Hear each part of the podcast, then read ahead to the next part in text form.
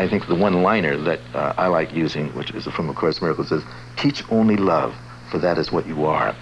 And this is what these children are, are demonstrating to, to me and other people, and it's a very powerful message. And I have leukemia, and I'm here to help others. The doctor said that he's not sure when I wake up if I might I might be hurt. Jerry, how do you help a child who is suffering and in pain? Well, what I do is not identify with the pain.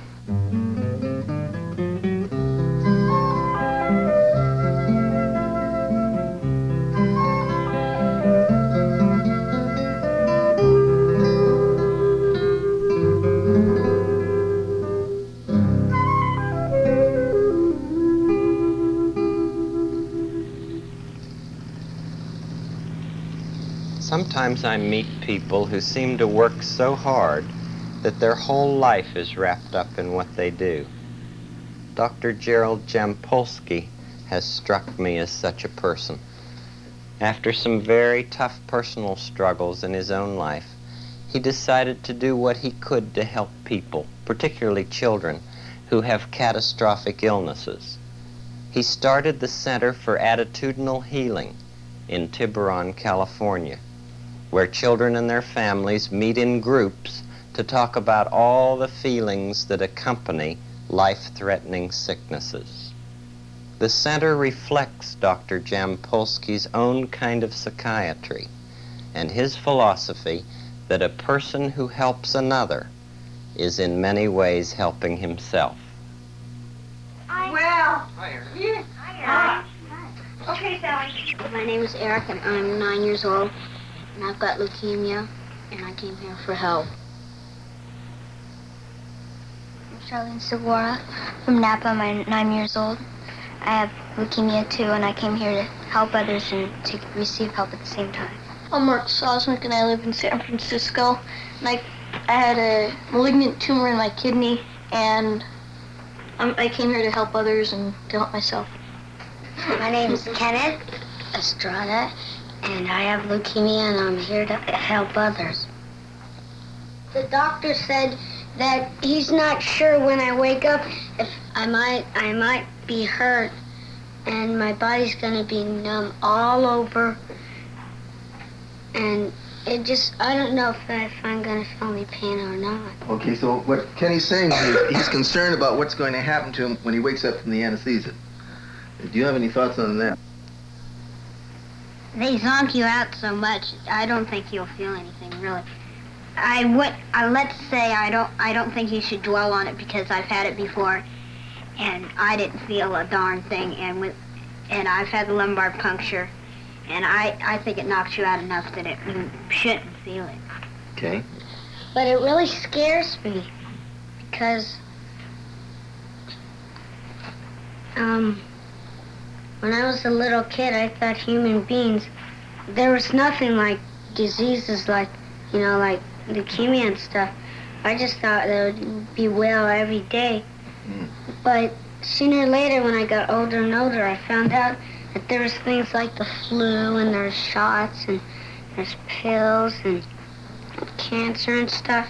You know, Kenny, it's always fascinating to me that when we're helping another person, when you're really helping another person, at that point in time that you're helping another person, you don't feel fearful.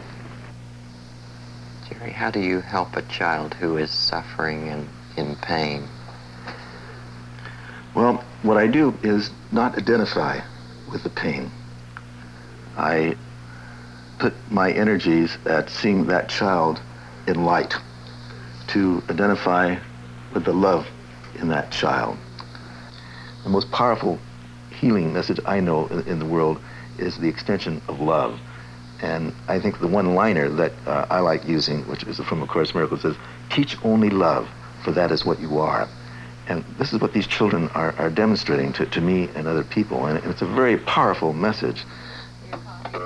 Dr. Jampolsky has created a telephone network for sick children. These children are calling Jimmy, a member of their group, who recently had a bone marrow transplant and is in the hospital. Okay, Charlie, you're on. Hello? Oh, Jimmy? Hi. This is the center. And I just wanted to tell you that I sent you a letter yesterday, and some other people want to talk to you. He doesn't know who you are. is this? Charlene. Oh. Hello? Hello? Can you hear me? Yeah, I can hear you. Okay, this is Mark. Remember me? No. I'm the one who hardly comes to the meetings. Oh, yeah, now I remember you. How are you feeling? Fine. I didn't send you anything. Hi, Jimmy. Hi. Uh, it's I've been I've been missing you. Hmm? I've I've I missed you. I miss you too.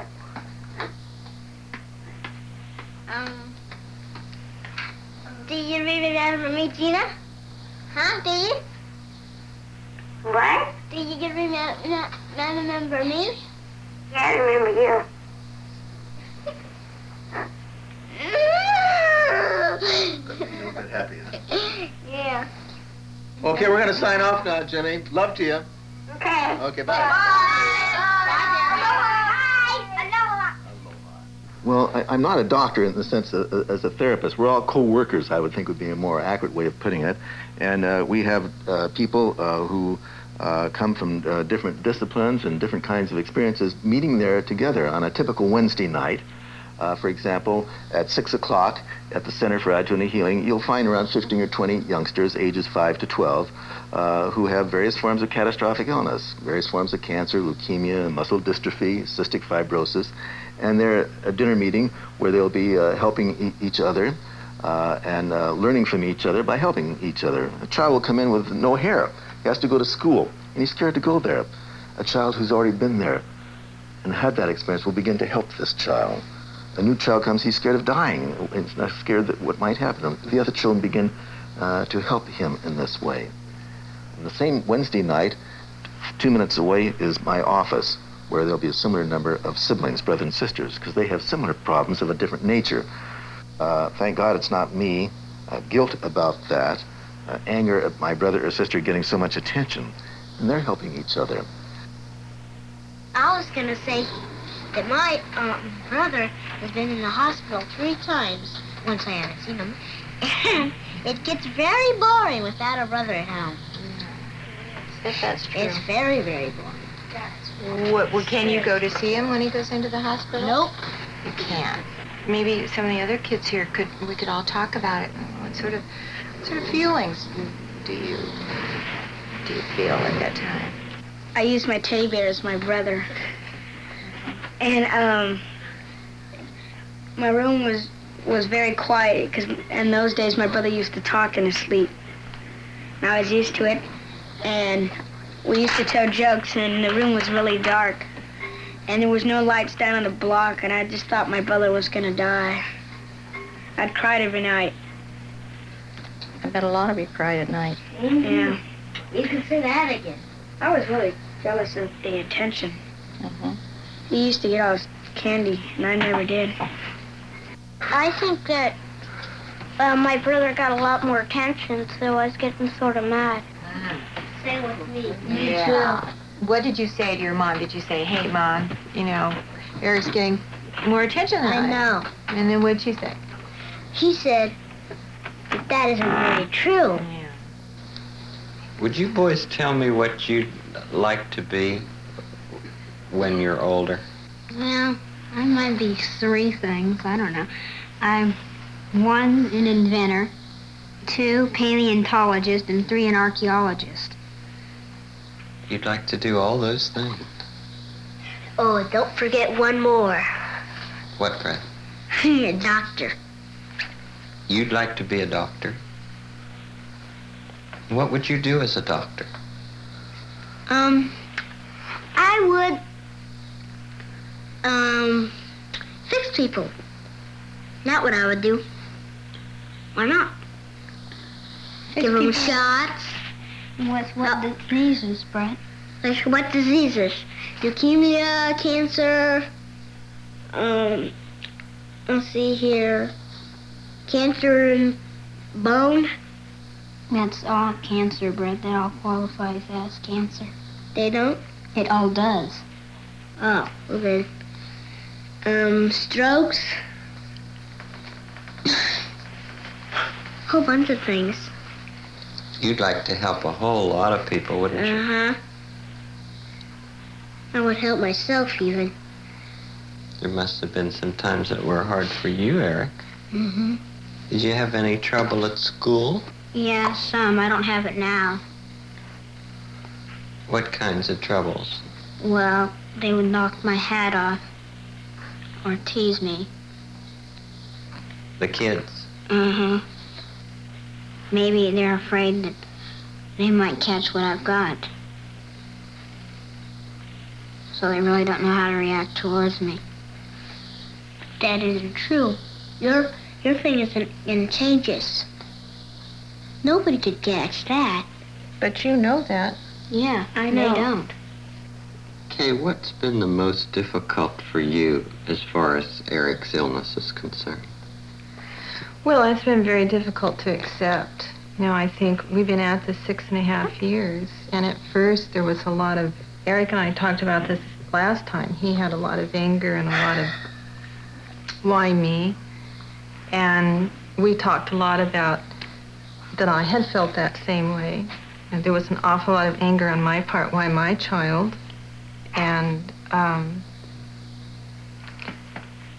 I don't know if you ever totally accept that. I think it certainly has made me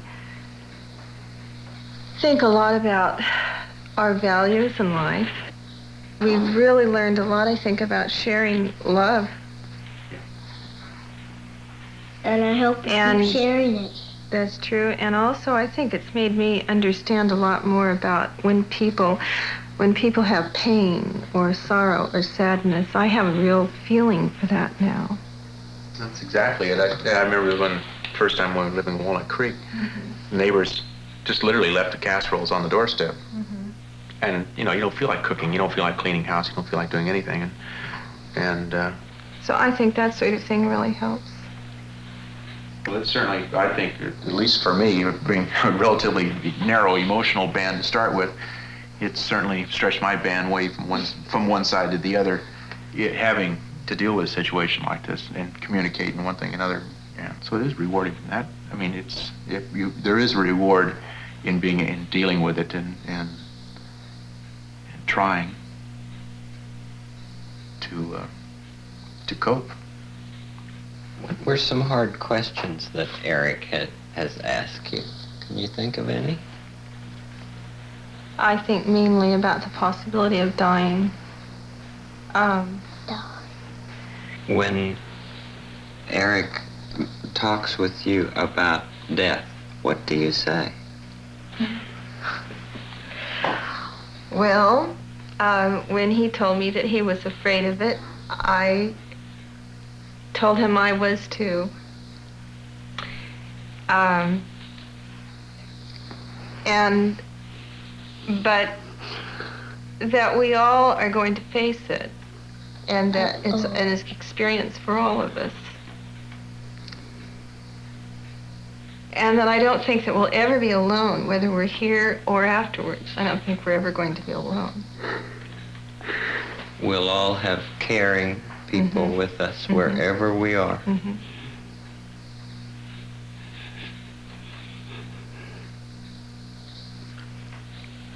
And I think that that must be the the toughest thing is to think about not being together.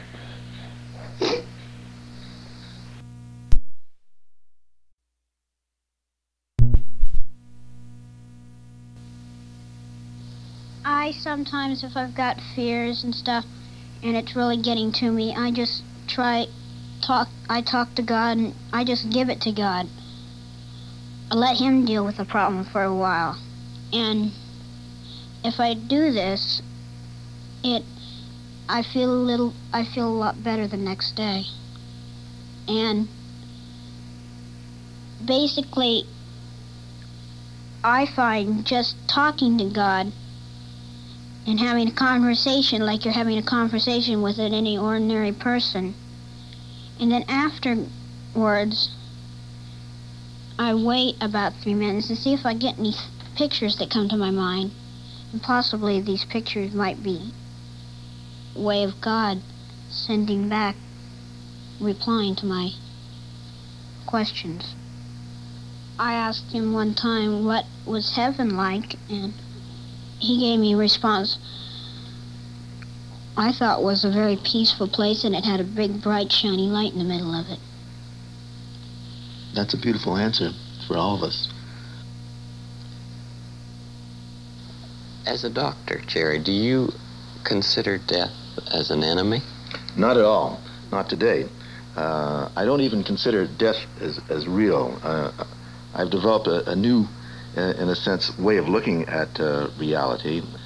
And as I more and more began to see that death was not finite, was not the end of the line, that uh, we really join as, as oneself, that we're really not separate uh, in, in, our beings. Uh, the whole aspect of uh, really not feeling death as, as something that is finite and, and something that life is eternal allows me to feel uh, a peace uh, and not a, a sense of loss when I'm working with children who happen to let go of, of, of their body about a week ago, a man called here um, in uh, real concern in terms of depression. And uh, Gloria talked to him, and he seemed very suicidal and uh, asked me to, if I would call him right away. And so I've been talking to him almost daily. Uh, his son died, uh, I think, a few months ago.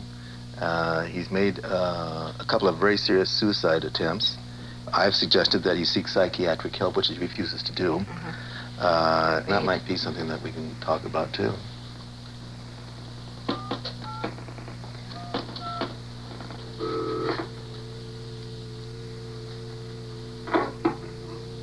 Oh, Don? Uh, this is Jerry. Can you hear me? Yeah. Uh, hi, hi, Don. Uh, I'm Paul uh, Shohan, and I'm a friend of Jerry's from about six or seven months ago when my daughter got uh, involved here at the center. Uh, my daughter died in about three months ago, and uh, so I'm just sort of here to maybe be able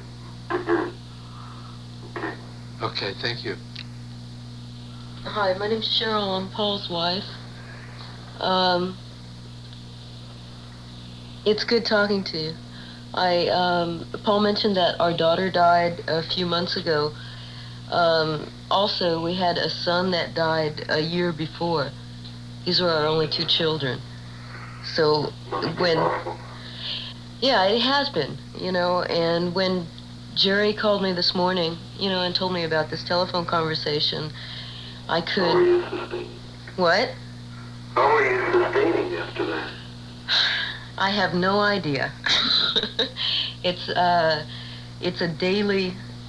You know, I know, I know, I'm not the only person in this world who's ever lost a child, and I recognize that. But now I find myself because I can't get over the loss of my one that I'm really harming the other two. Since if I had that kind of capability to do away with myself, in which which is very possible. You understand this?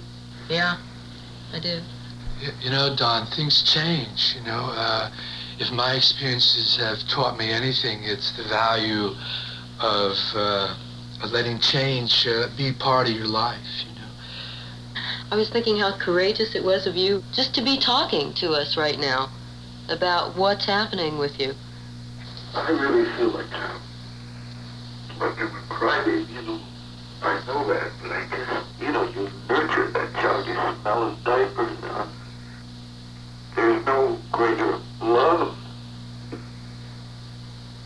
I can't uh, really accept the fact that yeah, I had to go like he did.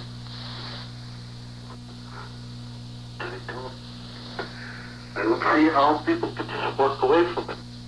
You know, Don, the thing is you don't walk away from it so much as you walk into it.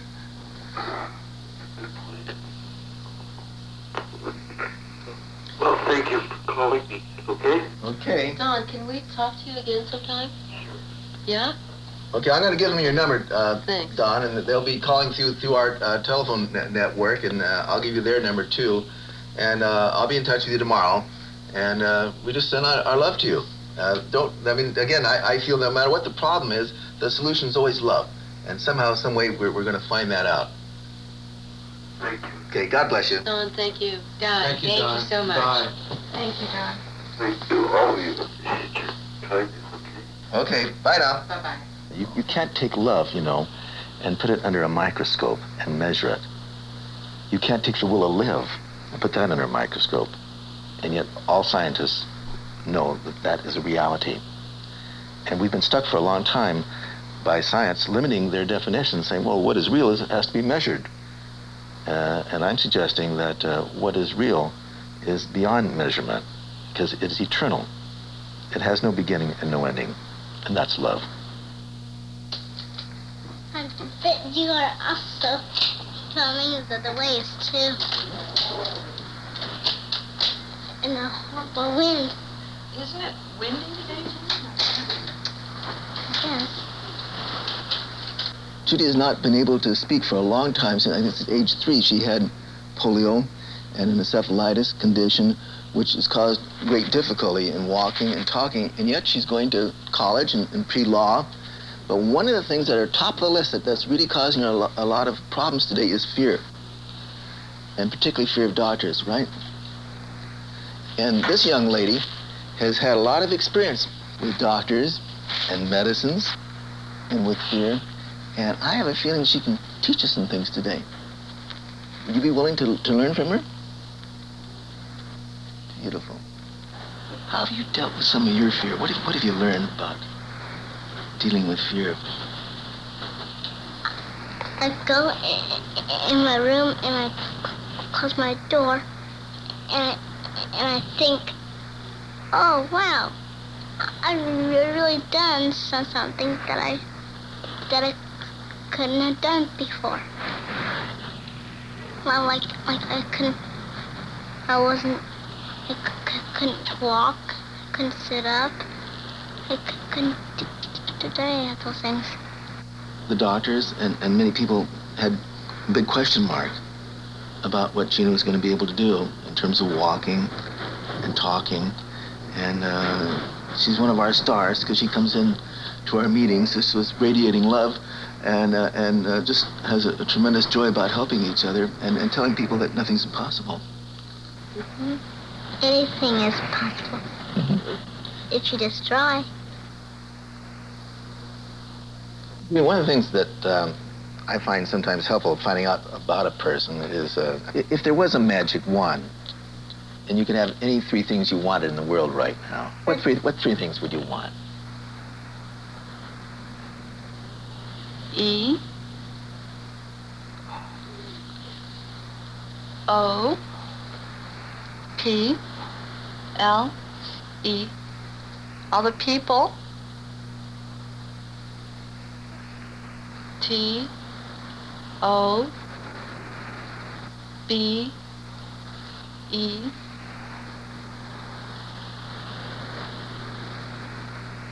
S I C K.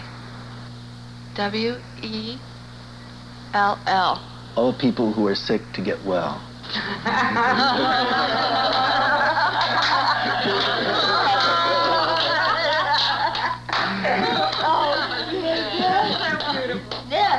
Oh. Jerry Jampolsky told me that he sleeps about four hours each night. He says that's all he needs. Because of all the people he keeps in touch with, there really aren't enough hours in the day for him. He called me recently to ask if I would call a little girl on the telephone. He had met her on an airplane. He said, I'm not sure she'll be in this world very much longer. I know that a call from you would be such an encouragement to her. Well, I called her and ended up talking with her whole family. Obviously, Dr. Jampolsky had made a great difference in their lives. You know, when you're sick, you often have doubts of being very lovable. As Jerry Jampolsky supports those who often feel unlovable, he confirms his own identity. He seems to reap what he believes that a person who helps another is in many ways helping himself.